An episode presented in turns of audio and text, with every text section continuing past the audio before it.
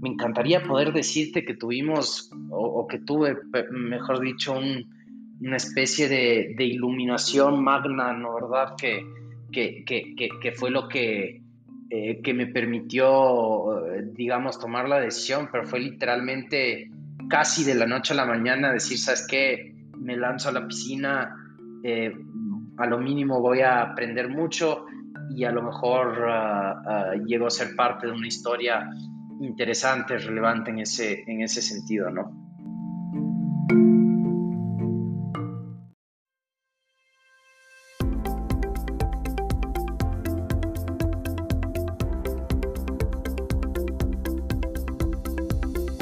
Bienvenidos a Creando Latam, un podcast donde conversamos con emprendedores e innovadores de Latinoamérica para conocer sus historias y a través de ellas inspirarte a seguir tus ideas.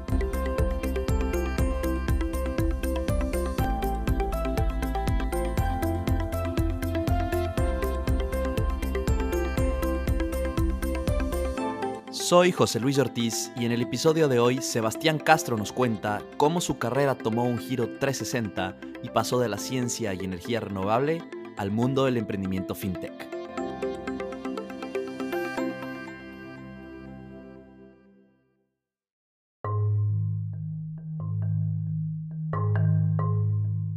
En 2008, Sebastián empezó lo que en ese momento creía que iba a ser un doctorado en energía renovable en MIT para 2010, Sebastián se dio cuenta que un PhD no era lo suyo y graduándose con una maestría, estaba listo para trabajar en una multinacional ecuatoriana en Latinoamérica, en lo que era su pasión, la energía renovable. En paralelo, había estado ayudando a un amigo llamado Aarón, también ecuatoriano, con una idea de negocio en fintech.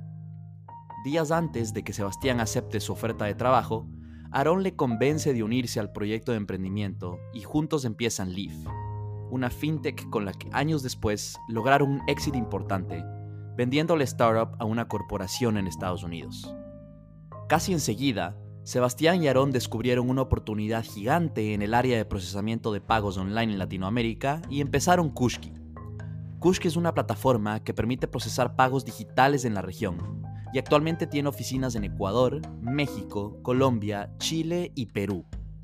A inicios de año levantaron su Serie A y ahora tienen en la mira a Brasil. Sebastián actualmente vive en México, liderando la expansión de Kushki en ese país, y espera algún día poder volver a hacer algo relacionado a la energía renovable. Acompáñame a conocer su historia. En Creando la TAM hemos conversado con emprendedores que tuvieron ejemplo de emprendimiento desde la infancia, en su familia, o que simplemente siempre buscaron maneras de crear cosas o hacer negocios desde pequeños. Sebastián no entra dentro de ninguna de estas dos categorías. Si bien desde pequeño fue muy curioso, su pasión estaba en las matemáticas, la ingeniería y ya en la universidad en energías renovables. Sebastián dice que llegó a ser emprendedor por accidente y ya escucharemos cómo sucedió eso. De niño en su natal Quito, creció interesándose en noticias como la de que la NASA tenía una representación en Ecuador y el hecho de que el país era el lugar ideal en el mundo para lanzar un cohete. Realmente eh, eh, en Ecuador existió alguna vez una, una digamos, un, puesto de la, de la NASA que estaba estudiando a Ecuador como un posible eh, lugar para, el lanzamiento de cohetes. y resulta que el Ecuador tiene un privilegio geográfico eh, literalmente único en, ah, en, todo el mundo. Eh, y te explico por qué. Eh, son, son realmente tres razones.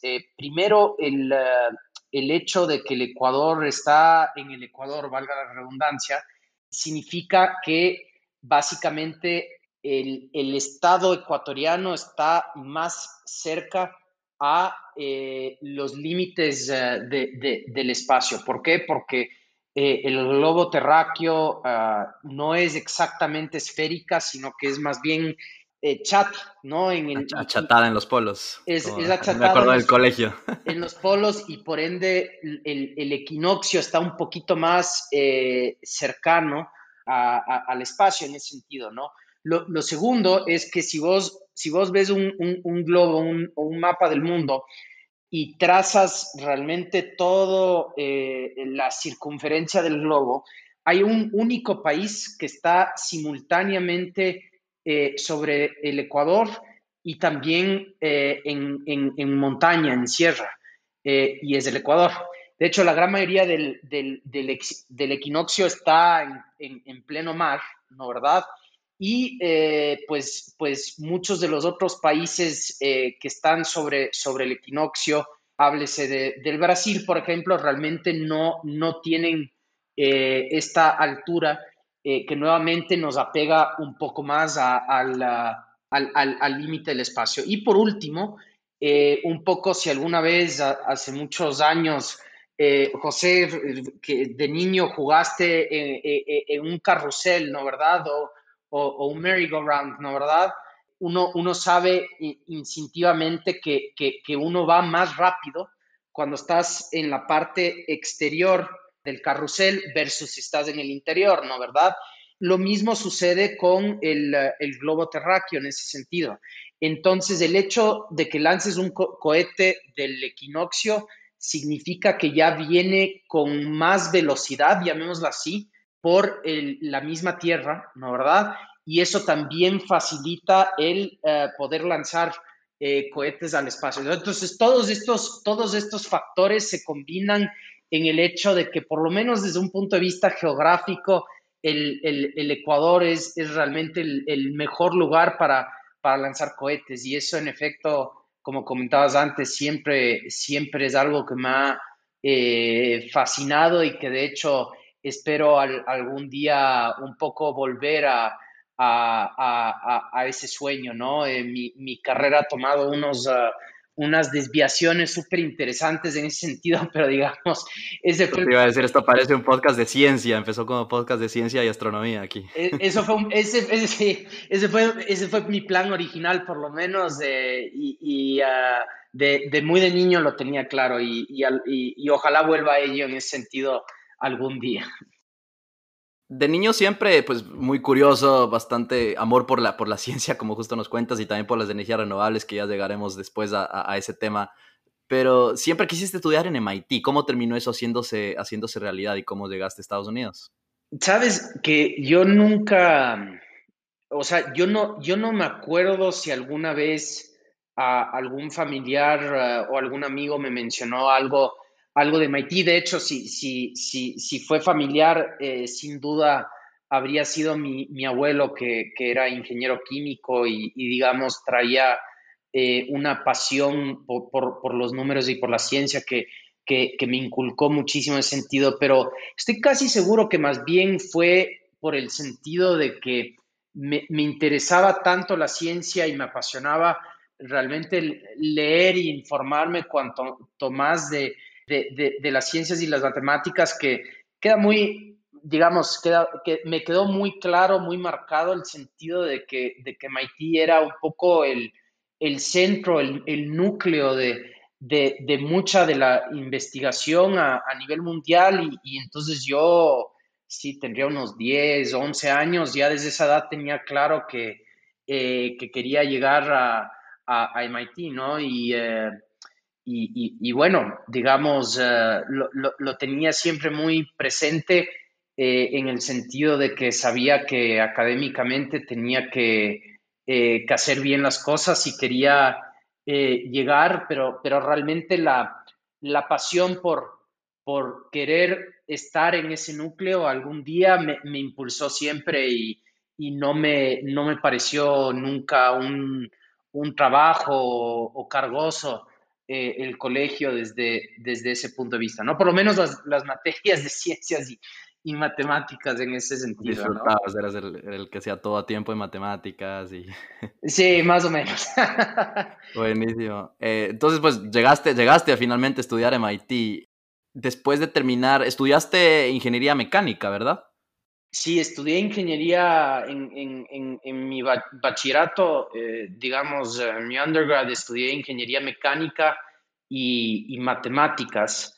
Eh, y, ya luego en, ah, en mi PhD slash maestría, luego lo comentamos un poco, eh, si bien mi título estaba dentro del Departamento de Ingeniería Mecánica, realmente era, era física aplicada a, energías renovables y a, la fotovoltaica para, ser más, eh, más específicos, ¿no? Después de terminar tu carrera de pregrado, decidiste hacer una maestría en ingeniería mecánica con concentración en energías renovables, como nos acabas de contar. Y pues todo este background que tienes, hasta entonces tu educación y perfil tenía una fuerte inclinación hacia la ciencia y hacia lo técnico. ¿Qué tanto te llamaba en ese momento la, atención el lado de, business y de negocios? Mira, en, un, inicio, de hecho, muy poco.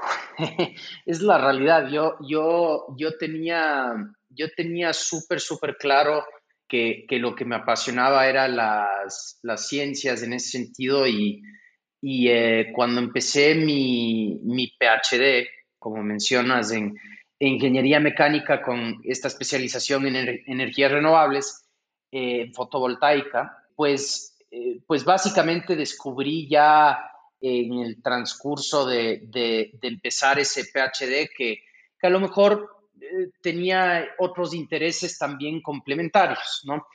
Entonces, pero, pero realmente hasta ese momento no, no, se me había ocurrido y creo que es algo con la que muchas personas se pueden identificar, ¿no? Que realmente estudian una cosa, la tienen súper clara hasta que un día ya no la tienes tan, tan claro en ese sentido, ¿no? Y entonces, eh, básicamente yo, eh, cuando me di cuenta que quería a lo mejor buscar un camino no completamente distinto, sino tal vez un camino intermedio, eh, MIT, pues, por lo que se le conoce, como ya mencionamos un poco, es evidentemente toda la parte técnica, ciencias y matemáticas, pero, pero resulta que MIT también tiene una escuela de negocios muy, muy buena que se llama Sloan. Eh, y entonces yo le, yo le pedí a, mi advisor eh, dentro del programa de, de PhD, Toño Bonassisi, que básicamente me diera permiso de tomar muchos de los créditos para para, digamos, mi, mi currículo de, de posgrado en ingeniería mecánica, eh, de poder tomarlo en Sloan. Y entonces empecé a, a tomar clases en, en, Sloan, eh, incluso algunas súper, hiper básicas, ¿no? Yo creo que la, la, la, clase que más valor derivé de estas de Sloan que te, que te estoy comentando, de hecho, fue una clase contabilidad, o sea, contabilidad básica. ¿no? ¿verdad? Y, eh, y, y, en efecto, eh, digamos, de alguna manera me pareció muy aburrida la clase, pero, pero al mismo tiempo muy útil, porque la contabilidad sí te obliga y te, te enseña realmente todo el vocabulario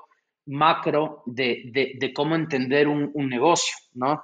Eh, entonces, desde ese punto de vista me, me sirvió. ¿Esas clases en Sloan, Sebastián, te, te, gustaban? O sea, ¿te gustaban o fue como que no, para qué me metí a clases de negocios?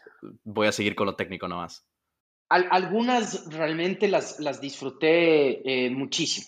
Tomé varias clases de, de, entrepreneurship y, y evidentemente eh, eh, Sloan, mucho antes de que el tema de entrepreneurship se volviera, digamos, moda y sexy, es, la especialización de Sloan como Business School siempre ha sido entrepreneurship. Entonces, las clases de entrepreneurship eh, sin duda fueron, eh, fueron excelentes y, una que otra, eh, como la que mencioné de contabilidad, que a lo mejor no eran tan interesantes, pero sí para alguien que tenía exactamente cero experiencia o background en negocios, fueron, fueron muy útiles en ese, en ese sentido, ¿no? ¿En qué momento decides no seguir el, PhD, los pues, cinco más años del PhD y solamente quedarte con el Masters? Y, ¿cómo, fue esa decisión? Un poco lo que sucede es que los, los PhDs técnicos casi siempre son de entre cuatro y seis años, ¿no verdad? Eh, el que yo cursaba en teoría era de cinco. Y, ah, y ya, ya, yo creo que a mediados del segundo año tenía tenía bastante claro que, no quería continuar con el PhD y sin embargo con, todas las clases de negocios eh, que había tomado, eh, realmente dije, lo, chévere sería poder combinar toda esta experiencia súper técnica que tengo, sobre todo en energías renovables, y combinarlo con, digamos, esta perspectiva nueva en negocios que, había adquirido y tratar de ser, de buscar una aventura, un trabajo en algo que, combinara de alguna manera eh, las dos cosas, ¿no? Y entonces ya, ya más o menos a mediados del segundo año de, del PhD lo tenía claro y empecé, a, empecé básicamente a buscar oportunidades de, trabajo que reflejaran ese, ese deseo mío, ¿no? Y eh, esto es relevante a, otra parte de la historia, digamos, pero más o menos al mismo tiempo fue que empecé a ayudarle a un amigo llamado Aaron Schwarzkopf, eh, que en ese momento estaba en Babson y estaba haciendo un tema eh, de, de, un business plan competition que de hecho él ganó y que luego él, él, estaba tratando de transformarlo ya en una, en una empresa. Entonces, en esa transformación yo, lo, yo le empecé a, a, ayudar, digamos, pero de, de una manera muy... Eh, muy de amigos. Eh, muy amigos, muy casi como de, de, consultoría light, como que muy, muy de lejos, ¿no? Pero, pero ayudándole a un pana y, y, poco sabía cuando empezó, digamos, esa dinámica lo, lo trascendental que luego iba, que iba a ser, ¿no? Pero entonces, paralelo, me cuentas que, que estabas buscando trabajo también. Al final, eh, cuéntanos esa historia de, cómo casi aceptas una oferta con una multinacional ecuatoriana y luego cómo, cómo apareció Aaron para cambiarte los planes. Sí, y, es, es, también es, es, medio chistoso y son unas cosas que si me hubieras echado el cuento de antemano, muy probablemente no te lo hubiera creído en ese sentido. Entonces, eh, primero, el hecho de que, de que iba a buscar algo en negocios cuando toda mi pasión había sido eh, muy, muy técnica siempre, ¿no? Eh, entonces, poco para no desviarme mucho, en efecto, empecé a buscar trabajos, quería ver cosas que combinaban, digamos, lo, científico, lo técnico con, los negocios y, y muy curiosamente encontré una oportunidad con como tú dices, una multinacional ecuatoriana, deben de, haber uh, multinacionales ecuatorianas contadas en una mano, son, son muy pocas en ese sentido, pero en efecto, uno de los desarrolladores de proyectos eh, de, eléctricos y de infraestructura energética más grandes de Latinoamérica es una multinacional ecuatoriana que se llama Santos MI. Y en ese entonces, eh, Santos CMI había decidido eh, básicamente de la mano con una alianza que traía con, la Daewoo, que es uno de los grupos eh, familiares coreanos más, más grandes en ese... Una empresa coreana muy grande. Ese, muy, muy, muy, muy grande. Y de hecho, no sabía antes de esto que, que la Daewoo eh, eh, tenía negocios eh, energéticos y, en efecto sí los tiene, se les conoce mucho más por, por otras líneas de negocio en ese sentido. Pero básicamente Santos MI y, y Daewoo habían hecho una alianza y entre otras cosas estaban sacando proyectos de infraestructura eléctrica renovable en distintos países latinoamericanos. Y entonces, un poco la idea cuando me, hicieron esta oferta e, es, que iba a ser parte de, esa nueva iniciativa y de hecho, a pesar de que eh, la, base del trabajo era en Ecuador, muy probablemente iba a estar viviendo varios meses del año en distintos países de, la región, en, en, Brasil, en Perú, etc. Entonces, era, si me preguntabas en ese momento, era, era un un trabajo. Sí, suena como una oportunidad súper bien. Una, una oportunidad de ensueño porque, porque realmente combinaba todo lo que buscaba, eh, poder vivir en, distintos países, eh, pero también de alguna manera volver al, al Ecuador, ya, ya llevaba muchos años afuera, etcétera, en la universidad, y, eh, y como que todo parecía que se combinaba perfectamente, ¿no?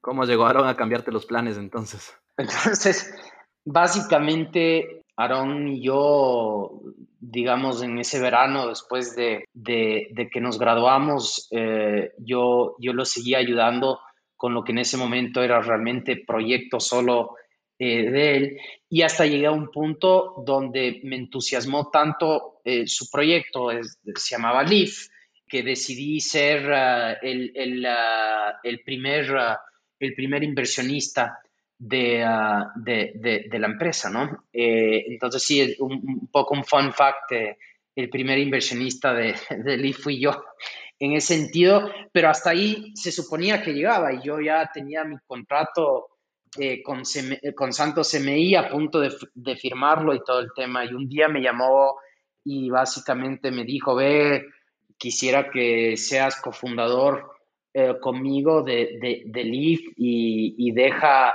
esa oferta muy buena, muy corporativa que te acaban de hacer atrás para para lanzarte a la piscina del, emprendimiento eh, conmigo, ¿no?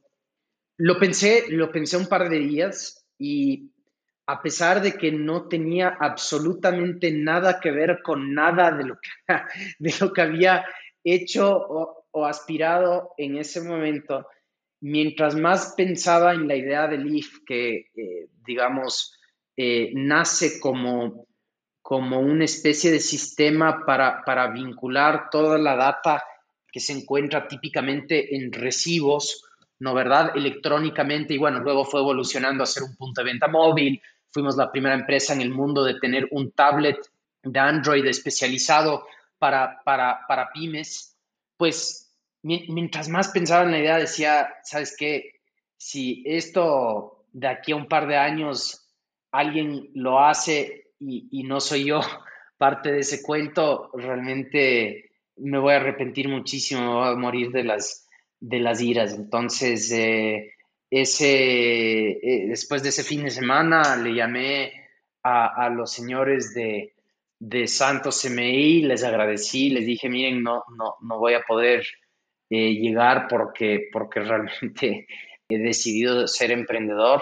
Y, ellos fueron de verdad eh, caballeros a uno conmigo en ese sentido porque eh, dijeron en su momento, qué chévere, básicamente mucha suerte y, cuando ya te canses de emprender, vuelve, que incluso ya por tu experiencia de emprendedor a lo mejor nos va a tocar incluso pagarte más. que avísanos en unos años cuando, cuando no resulte y vuelves. Eh, y, básicamente. Y, entonces fue una, fue una, pues fue un mensaje y una posición muy, eh, muy chévere a pesar de que podrían haber, eh, pues, reaccionado tal vez de alguna otra manera, ¿no? entonces realmente se portaron uno a uno conmigo en ese sentido, pero nunca volví. ya eh, el Leaf tomó vuelo, tomó forma y, y, también desencadenó en, eh, en, muchos otros proyectos de vida en ese sentido y, y nunca miré para atrás, ¿no? Llegaremos a todas esas historias en un momento, pero claramente tu vida y tu futuro tomaron un giro 180 grados de la noche a la mañana. Bueno, tal vez pasando un fin de semana, ¿no? Porque tomaste un par de días. Pero, ¿qué fue, qué fue lo que te atrajo del libro y de la propuesta de Aarón para, pues, tomar una decisión tan drástica? Cuéntanos un poco qué pasaba por tu cabeza, aparte de, pues, el, tener ese, ese miedo a, a, pues, perderte esta historia. Ese fue el, o sea, suena, suena loco, ¿no? O sea, pero el, el, el miedo de no de no poder ser parte de esa historia creo que fue el factor eh, fundamental. Y también, desde luego, que, al, haber ya invertido eh, en la empresa y al haber ya trabajado pues seis meses o más con, con Aarón en, el concepto original, digamos, pues eh, sabía que hacíamos buen, buen equipo y que y también que, que éramos complementarios en ese, en ese sentido, ¿no? Entonces, eh, me encantaría poder decirte que tuvimos, o, que tuve, mejor dicho, una especie de, iluminación magna, ¿no? ¿Verdad? Que, que, fue lo que, eh, que me permitió, digamos, tomar la decisión, pero fue literalmente casi de la noche a la mañana decir, ¿sabes qué? Me lanzo a la piscina, eh, a lo mínimo voy a aprender mucho y a lo mejor ah, ah, llegó a ser parte de una historia interesante, relevante en ese, en ese sentido, ¿no? Sí, que es claramente lo que está sucediendo, así que pues buena decisión en, en esa época. Entonces esto fue 2011, ¿verdad, Sebastián? Que estabas pues saliendo de, de la maestría en MIT. Eh, ¿qué, ¿Te uniste a Leaf con, con Aarón? ¿Cómo, ¿Cómo empezaron? ¿Qué, ¿Qué, sucedió en esos años?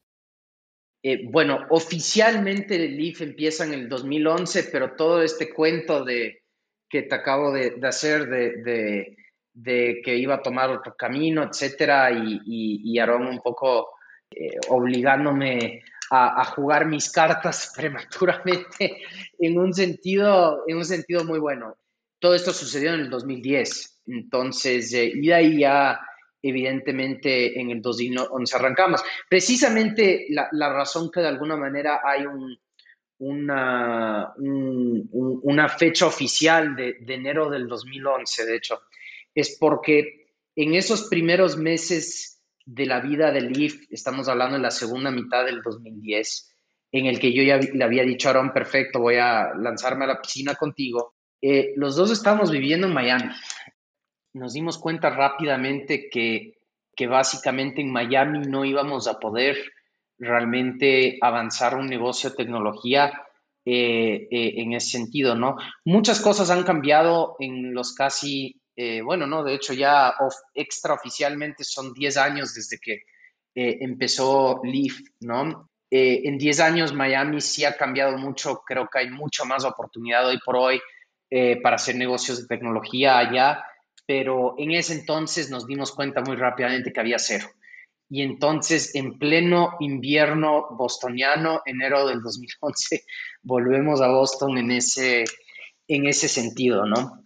Un poco de, alguna manera la, historia de Leaf podríamos estar horas conversándola, ¿no? Pero pa, para, para, darte de alguna manera algunos highlights. Eh, básicamente eh, nos dimos cuenta después de tal vez el primer año de Leaf que, que realmente la idea original del, del, negocio no iba, no iba a prosperar desde un punto de vista de, de, de, negocios, valga la redundancia. O sea, realmente eh, era, era importante eh, eh, el reconocer esto y, y hacer un, un, pivot, ¿no? Que, que en ese entonces estamos hablando de que, de que realmente había, había poca, no quiero decir poca referencia, pero digamos, todas estas cosas que a lo mejor hoy por hoy los emprendedores ya hasta lo saben antes de empezar eh, sus empresas.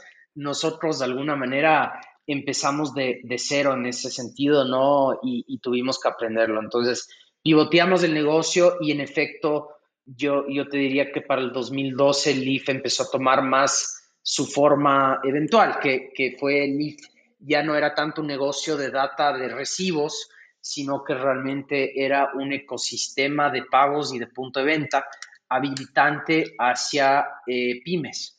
Y realmente nuestra competencia principal en ese entonces era, era Square. Eh, y Square a su vez, o sea, sí había ya estado algunos años en el mercado, pero también era, era una empresa relativamente eh, nueva, ¿no? Y, sin embargo, lo que empresas como Square hicieron fue realmente crear una disrupción eh, muy, muy grande en el mundo de, eh, de pagos. Eso generó un pánico eh, en ese sentido eh, de, la industria de pagos legacy que, que, que digamos, supimos apalancar, ¿no? Primero hacia el poder recibir un, un fondeo realmente bastante relevante, especialmente considerando que éramos dos emprendedores primerizos eh, que de manera uh, oficial nunca habíamos trabajado en, en, ninguna parte y que aparte no teníamos la más mínima idea de lo que estábamos haciendo. Eh, y eh, también fue relevante este hecho porque eventualmente también es lo que lleva a, a la venta de, de, de, Leaf. O sea, básicamente las empresas legacy tenían un pánico grande a, a, a Square y a las cantidades realmente astronómicas de, de capital que estaban levantando y entonces estaban dispuestas a pagar valores muy elevados por empresas de tecnología eh, como la nuestra, ¿no? En 2014, Live es adquirida por, por Heartland Payment Systems, que es una de, los, de, las empresas de, de, pues, payments más grandes a nivel de Estados Unidos. ¿Por qué tomaron la decisión de vender la empresa justo en ese momento? Em, ¿Crees que fue la decisión correcta? ¿Qué consejos darías a un, a un founder que está buscando tal vez un exit mediante una venta como la que hicieron ustedes?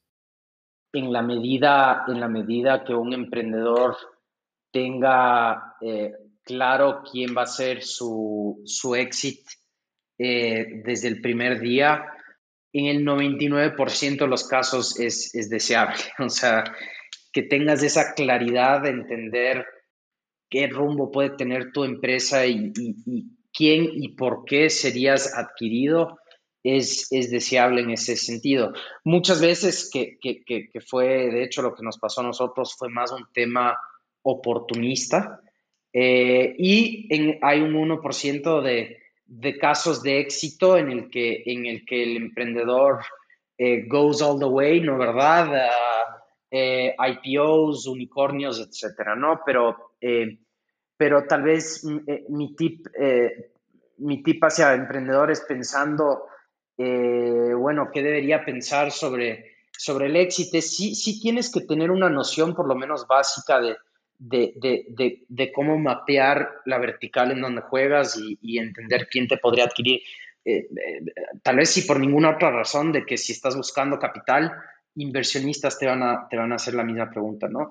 En nuestro caso en Leaf fue, fue quizá un poco más oportunista, porque realmente vimos que, digamos, un poco, repito, repito lo que dije, antes, pero tal vez un poco más compacto, que es que eh, el poder ir de tú a tú con, con, Square y con, con las otras empresas que, eh, digamos, eran realmente eh, los referentes de esta vertical, iba a requerir muchísimo capital y del otro lado las empresas legacy realmente estaban pagando cantidades extraordinarias por empresas de tecnología, incluso sin tener revenue, que, que, de hecho no fue nuestro caso. Leaf, sí, tenía una, una bastante buena facturación, pero, pero, pero realmente muy, muy bien pagada en ese, en ese sentido, entonces fue oportunista. Que, o sea, vendieron la empresa en el 2014, tú te quedaste trabajando un poco, un poco de tiempo, como un año, ¿no es cierto? También ahí en Leaf y luego te mudaste a Nueva York. ¿Por qué Nueva York en el, en el 2015 y qué fue lo que hiciste? Básicamente, José, eh, el sentido de Nueva York de alguna manera fue una evolución eh, natural para, para mí eh, por, por, algunas razones. primero, en el transcurso del LEAF nos dimos cuenta que si bien el centro, un poco en ese momento por lo menos, el centro de high tech era, era, era Boston. El centro de, de software y de, y de web 2.0 y de internet tech, digamos, era Silicon Valley, San Francisco. Silicon Valley. lo, lo, lo, que descubrimos en el transcurso de, de, de Leaf es que el centro de fintech, que de paso esa palabra cuando empezamos Leaf ni siquiera existía, pero, pero ya luego cuando nos dimos cuenta que, en efecto éramos fintech, eh, era, era Nueva York en ese sentido, ¿no? Y entonces, de hecho, incluso en los últimos años, eh, el último año y medio, digamos, de Lyft, antes de que lo vendiéramos, Aaron y yo empezamos a, pasar más y más tiempo en Nueva York en la medida que el centro fintech era allá.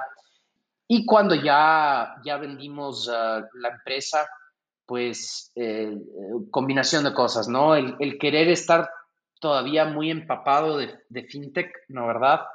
Eh, y simultáneamente ese sentido que creo que muchos eh, jóvenes tienen cuando, cuando tienen la oportunidad de, ir a vivir unos años en Estados Unidos, de que, de que a lo mejor les gustaría probar suerte en Nueva York, porque Nueva York tiene eh, una energía y, de alguna manera es de facto la capital del mundo en ese, en ese sentido, pues, pues también era muy ah, atractivo para mí, ¿no? Y entonces eh, con eso decidí irme a Nueva York y, y, realmente sin tener muy claro en ese momento de que, de que realmente iba también esa decisión repercutir en, en, en futuros proyectos, ¿no? te reúnes nuevamente con, con Aarón en, Nueva York, pues están nuevamente los dos socios ahí en esa ciudad. ¿Fue ahí tan rápido como nació la idea de Kushki? ¿Cómo, cómo empezaron? ¿Cómo empezó Kushki? El, eh, el cuento de Kushki también es curioso y también hasta cierto punto fue accidental.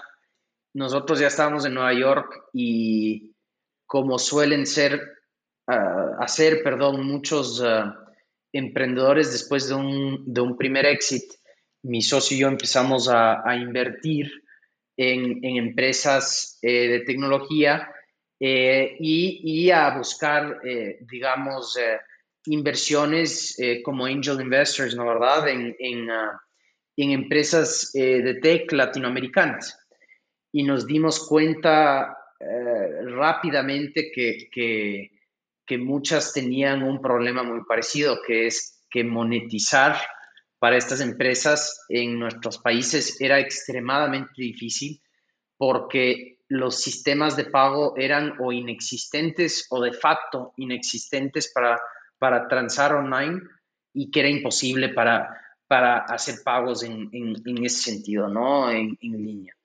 Entonces, uh, y yo lo reflexionamos y habíamos estado pensando a lo mejor eh, hacer algo nuevo juntos y, dijimos, bueno, ya, ya alguna vez armamos una empresa de pagos, ya, ya sabemos lo que estamos haciendo y, la magnitud del, problema se nos estaba aparentando en ese, en ese momento y, así es que nace Kushki. Dijimos, bueno, perfecto, eh, eh, lancemos algo aprovechando nuestra expertise y, de hecho, nuestra tecnología en pagos eh, y lancémoslo primero en el Ecuador, porque el Ecuador, eh, más allá de que como muchos mercados estaba a, mucha falta de, estos sistemas de, pagos, realmente también es, un laboratorio de alguna manera en la TAM eh, súper apropiado para poder, ah, para poder digamos, dimensionar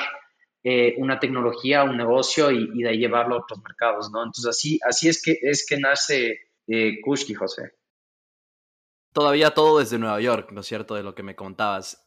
Una parte de lo que busco, Sebastián, con este podcast es motivar a latinos y latinas que viven fuera de Latinoamérica eh, para que de alguna manera puedan tener un impacto en la región a través de, de emprendimiento.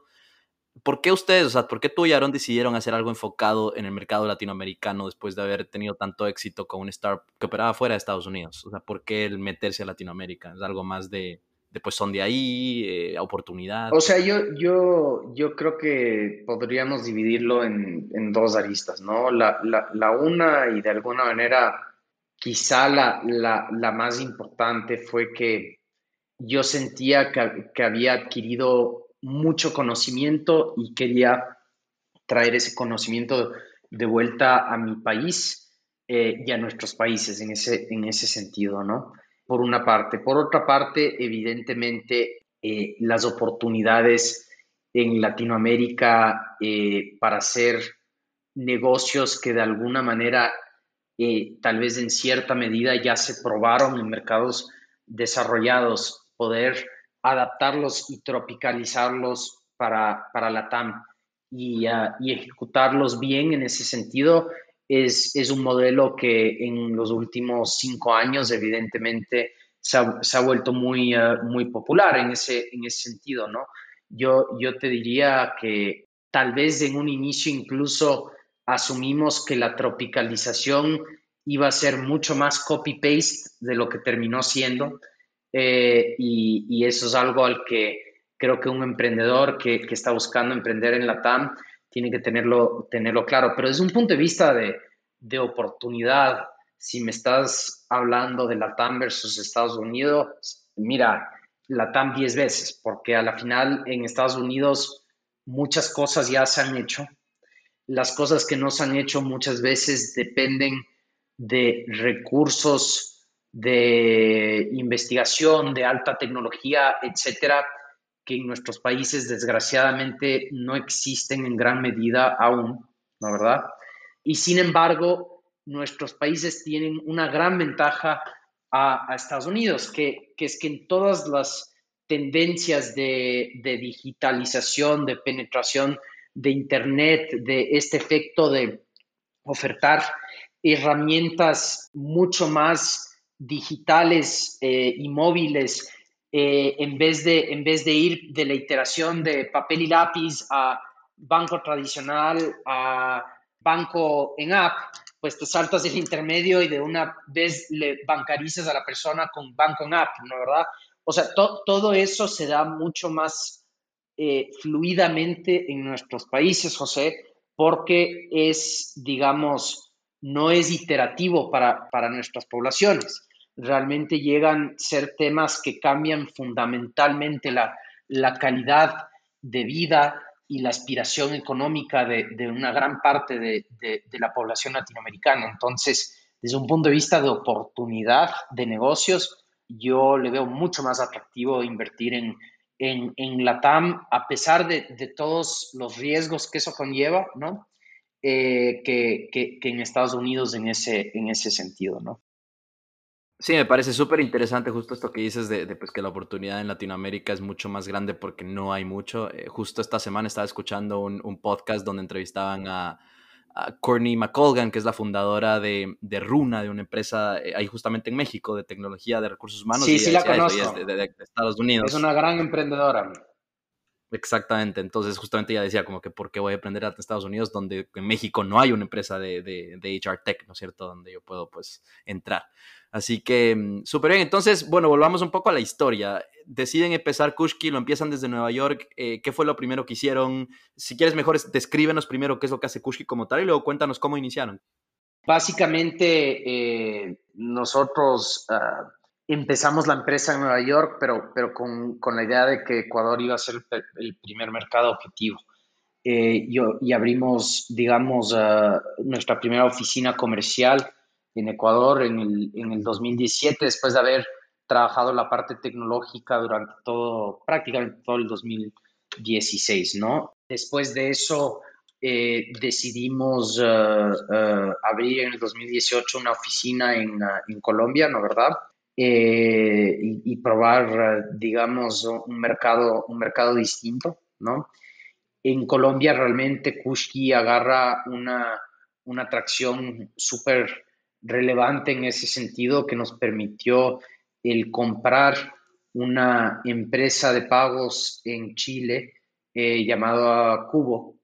Eh, y básicamente después de adquirir eh, Cubo nos, eh, en el 2019 se nos permitió eh, habilitar el, mercado, el mercado chileno ¿no? para, para, Kushki.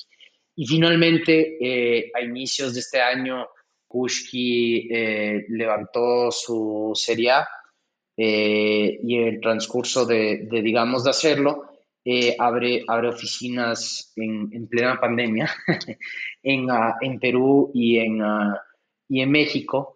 Eh, con la idea de poder comercializar estos, estos dos mercados. Más, más allá de estos cinco países, digamos, donde tenemos eh, oficinas, bueno, seis si, si cuentas eh, Estados Unidos, tenemos desarrollado capacidades de procesamiento de pagos, que digamos es el core de, de Kushki, el procesar pagos en línea de tarjetas de crédito y débito, transferencias bancarias, eh, redes de, efectivo e incluso eh, cada vez más y más eh, billeteras móviles. básicamente también tenemos capacidad de procesamiento en Estados Unidos, en Canadá, en Brasil, y en Brasil de hecho estamos lanzando una oficina creo que a finales de este año y, tenemos capacidad de procesamiento en, en Centroamérica y en el Caribe también. Entonces realmente de alguna forma Kushki se vuelve eh, una... Eh, en, visión eh, inicial se, ha vuelto la, realidad, que es que nuestra visión fue que alguien pueda con un solo API mover plata de punto A a punto B en cualquier parte de Latinoamérica y, en distintos países con una sola integración y, y, bueno, eso, eso es lo que hemos hecho en ese sentido. Entonces, un poco para profundizar ahí en lo que hace Kushki, básicamente las empresas usan los APIs, usan la plataforma de Kushki para poder facilitar pagos con sus clientes. ¿Es correcto? Es correcto. Entonces, ah, entonces básicamente nosotros creamos eh, dos cosas. Primero, la, infraestructura, las tuberías, podríamos decir, eh, de pagos eh, en, cada uno de estos, en cada uno de estos mercados, de tal manera que los comercios puedan transaccionar en línea y digitalmente estos distintos medios de pagos. Y por otra parte, lo que llamamos una plataforma de Merchant Services, que básicamente son una serie de herramientas y de productos que permiten al comercio a que integren mucho más fácilmente pagos a distintas partes de su negocio, sean app, eh, sean web, eh, sean una billetera móvil, eh, realmente en un infinito de, posibilidades, ¿no? Y, básicamente Kushki es eso y es lo que hemos creado en el transcurso de estos últimos años.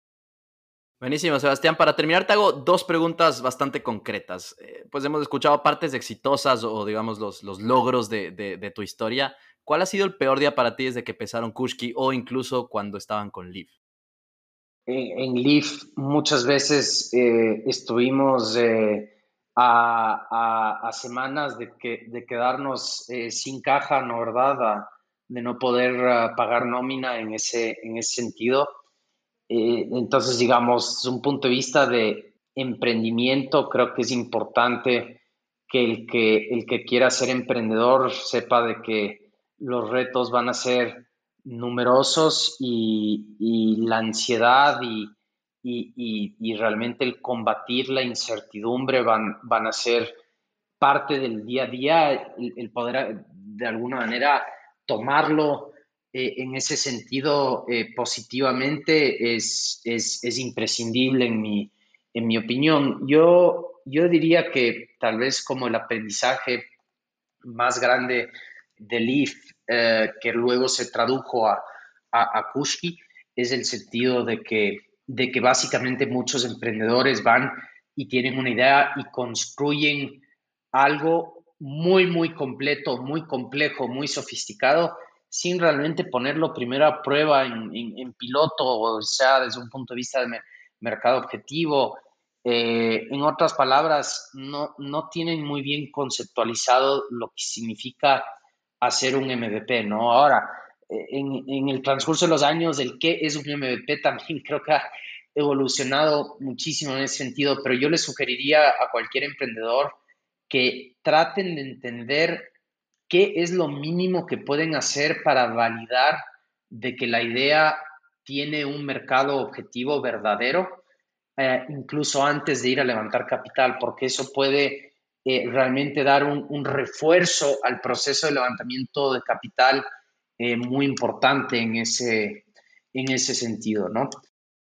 Sí, totalmente. Y pues coincido 100% con el consejo y algo que nos han comentado otros emprendedores en el programa también, ¿no? Hacer cosas que no escalan al principio. La última pregunta para que también la respondas ahí con, con algo bastante concreto. ¿Cómo podemos continuar, crees tú, Sebastián, creando en Latinoamérica y desarrollando el ecosistema que tenemos de emprendimiento y de tecnología? Uf, es una, es una excelente pregunta. Creo que podríamos eh, estar, ah, estar horas en ese sentido hablando del tema. Creo que así muy concretamente eh, y, en resumidas, creo que hay dos partes, las, los emprendedores y los inversionistas. Eh, del lado de los emprendedores, de no tener miedo de emprender en sus países, ah, aunque, aunque parezca en papel eh, que digamos es más fácil ir a Estados Unidos, ir a Europa, incluso ahora eh, más y más ir a, al Asia para, para desarrollar un, negocio. Eh, la verdad es que no hay que tenerle miedo a, la incertidumbre. La TAM es, es de hecho la fuente de las oportunidades en ese sentido de emprendimientos y el otro lado la moneda precisamente para los inversionistas, ¿no? De que, de que es muy fácil que se invertir en la bolsa de valores en Estados Unidos eh, y no tiene nada de malo, pero eh, de hecho, el poder reservar como inversionista un poco de tu capital para invertir en emprendimientos tecnológicos en la TAM eh, sirven para construir ecosistemas, ¿no? Y, creo que es muy importante en ese, en ese sentido el, el tenerlo claro y el seguirlo, el seguirlo haciendo, ¿no? Este fue Sebastián Castro con la historia de Kushki, una historia que demuestra que, en algunas ocasiones, el emprendimiento toca tu puerta y puede ofrecer mucho si te arriesgas y lo dejas entrar. Si te gustó este podcast, por favor compártelo con tus colegas, amigos o familiares y síguenos en Spotify, Apple Podcasts y en nuestras redes sociales. Nos vemos en un próximo episodio.